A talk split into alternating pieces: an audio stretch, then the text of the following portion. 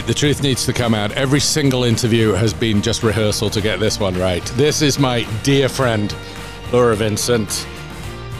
She is a consultant at Oxford University Hospital. She's faculty at OxSTaR, the simulation centre there. It does fantastic work. She's education, she's sim lead in Oxford. She's a friend. She's pretty fantastic. She's the best mom in the world. She's, I don't know, I could go on, but I'm, I better not, uh, especially because she's putting fingers down her throat while I'm saying this. Laura, you can talk about anything you want. The topic you've picked is brilliant. A good day. Take it away. What does it look like? Why does it matter? Thanks, Pete. Um, so yeah, so I guess um, as a consultant over the years, I've I've realised that one of the things that's really important to me is that everyone comes to work um, and does a good job, feels like they've done a good job, uh, and wants to come back the next day and do it all again. And I guess I've had some feedback and some insight over the last few years of how I, I can probably influence that, um, and also um, what it means to the unit when that happens.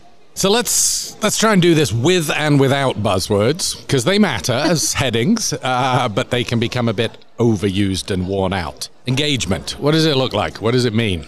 Yeah, so I mean, this is really pertinent to us at the moment because we have moved into a new intensive care building in Oxford, um, which was all supposed to be shiny, pretty things and have a massive impact on the unit. Um, but actually, it's brought some challenges. Uh, we obviously had a big exodus of staff um, post the pandemic. We've had a, a, huge new influx of staff and we're working in a new layout. And there's been a recognition that we really need to try and work on staff engagement. And I think for me, that goes hand in hand with staff well-being um, and everyone having a good day at work. So it kind of makes sense, um, but also we know that engaged staff will give p- better patient experience. There's good evidence for that. They'll perform better from a patient safety point of view because they'll be more accountable, and basically they'll also. Um, I'm hoping that you know staff who uh, are engaged uh, and enjoy their work will want to stay working with us, which is really important from a kind of workforce crisis point of view. I would never want to put words into your mouth, but as a fellow sim enthusiast, I, have always felt that people start out at the individual level, then the team level, then the unit level, and we all end up talking about unit culture at yeah. some point, and its yeah. incredible importance, but equally the sort of ephemeral nature of it and how do you capture it. You've got an all singing, all dancing new ICU. That's lovely, but it's the people at it, the end of the day. It is, and, 100%. And, and I've worked in some shoddy ICUs with great staff.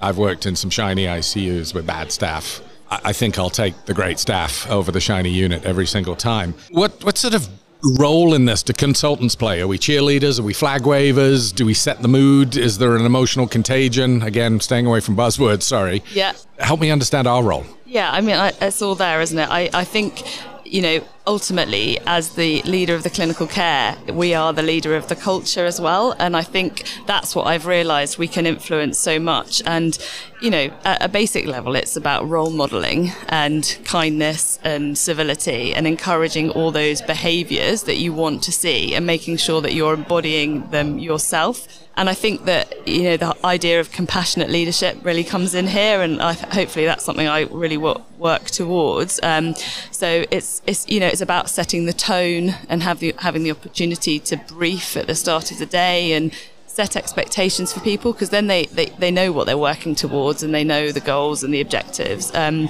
uh, and you know encouraging and nurturing um, and making people feel like you actually care about them as part of the team as well um, and I think that breeds that camaraderie. I actually had a brilliant, read a brilliant quote on that the other day. Um, and it was train people well enough that they would be able to leave, but treat them well enough that they won't. Yeah. So I thought that was pretty uh, uh, it is, and and I think that really it speaks to that idea of you know the sense of belonging um, and the sense that the unit values you, um, and I think there's a huge amount that we can do to to enhance that. So, you know, uh, listening to Wes Ely speaking yesterday in the Delirium talk um, just reminded me about how it's so important to empower staff and make them feel that they have some ownership in the good outcome for that patient. And part of that is about educating them as to why you're saying what you want them to do, and that you want them to be kind of complicit in that in, in that outcome and in and, and in know what happens to patients, um, and it's about it's about listening and it's about asking. So you know one of the things I try and do on the ward round to to to get the quieter nurses to speak and to feel involved is to is to start with them and to say, look, you come over here. I want to hear from you. What are your concerns? What do you want us to start with today? Um, and get them to use their voice because if they use their voice, they're much more likely to speak up later when they're worried about something or when they're unclear. And you know, this is when then hopefully mistakes won't happen that might have done otherwise. Um, but you know, you mentioned the team training as well. Um, Pete. And I think for me, for simulation, yes, there's the educational goals. Yes, there's the human factors goals. But actually, part of it again is about the staff knowing that I'm taking my time to invest in them and to talk to them and to, to, you know, to attend to them. And I think that is probably the biggest, you know, hidden curriculum from the sim training and just a, a sense of well-being that they get from participating from that. I'm glad we got the line hidden curriculum in because it's, it's real. No, no, it is genuine. I like buzzwords. Well, but it, and it and it lives in the same cupboard as feeling safe. Uh, yeah. We we talk about patient safety all the time. Yeah. When we talk about practitioner safety, it usually means tie the patient down so that they don't hit you when they're delirious. But but there's more to practitioner safety, right? There's a sense that you can share your ideas, people will listen to you it's not just the noisy people like yours truly that get all the bandwidth. Yeah, Stop smiling. No, ab- absolutely. um, and I think, you know, we're talking about psychological safety here. And I've, I've thought about this a lot, um, both from a simulation point of view and making people feel safe to learn in a sim environment, but also on the unit as part of the culture. Um, and you, you know, you've got your four levels that you want to aspire to with your team. So feeling included, feeling safe to learn, safe to contribute, and safe to challenge. And you really want everyone up there at that fourth level. Um, but again, that's about making them feel that you're listening to them and you respect what they think and their involvement. And and a lot of I, the time I spend saying, "What do you think?" to my team, and also making people understand that it's okay to say you don't know. I say I don't know a lot on the ward round, and it's basically recognizing we don't have all the answers straight away. It's important to keep questioning rather than to just get to that box of comfort and um, and you know and ignore any further information. So yeah, psychological safety is is like embedded in the culture. I think. You've taught me plenty about the idea of a second victim. Why don't you teach everyone about the idea? yeah, so I mean, as part of this um, having a good day, nobody comes to work uh, to cause harm or for something bad to happen to a patient. And so I think, you know, part of my objective of getting them engaged is to try and reduce the risk of error happening. So um, I, I, want to try to set up the conditions for people to do well and to perform at their best. And so again, it's it's making people understand why it's important that things are done, making people feel they can speak up and challenge and, and disagree. Um, and the second victim idea is is the uh, the injury to the staff member who goes home that day feeling like they've done a bad job and they've caused harm to someone. So we want to try and avoid that as much as possible.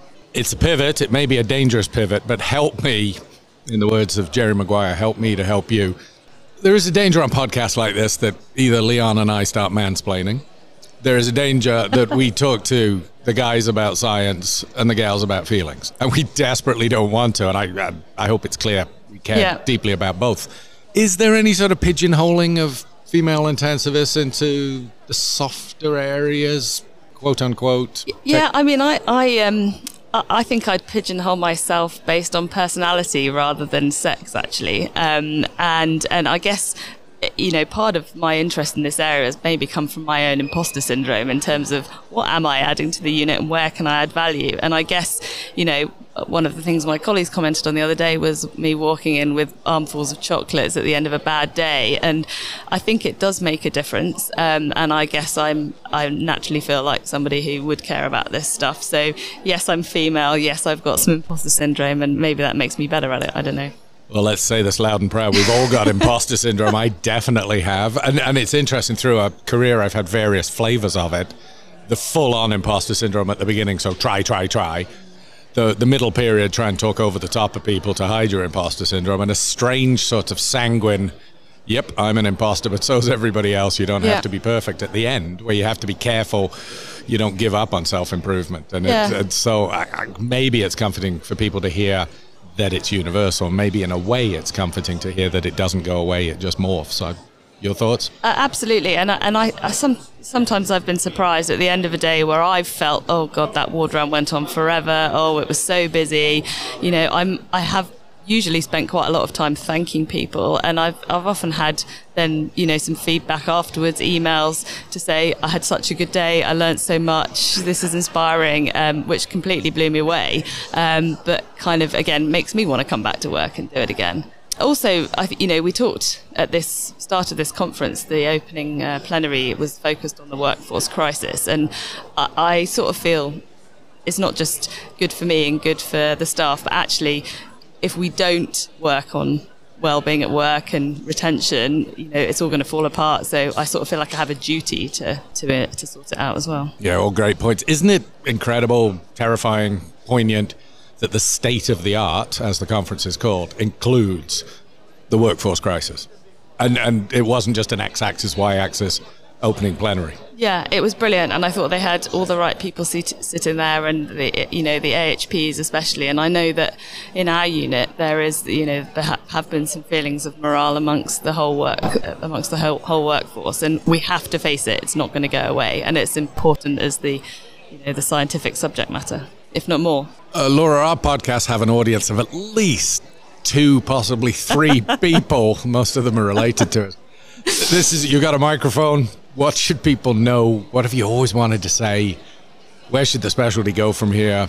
What does success look like? Well, I think um, more and more we are focusing on the patient and not, you know, the organs and the disease processes. Um, and talks like we've had on delirium and talks like we've had on debriefing, I think represent the direction of travel. And I think it's got to be more of the same, and the culture will follow, and hopefully the workforce.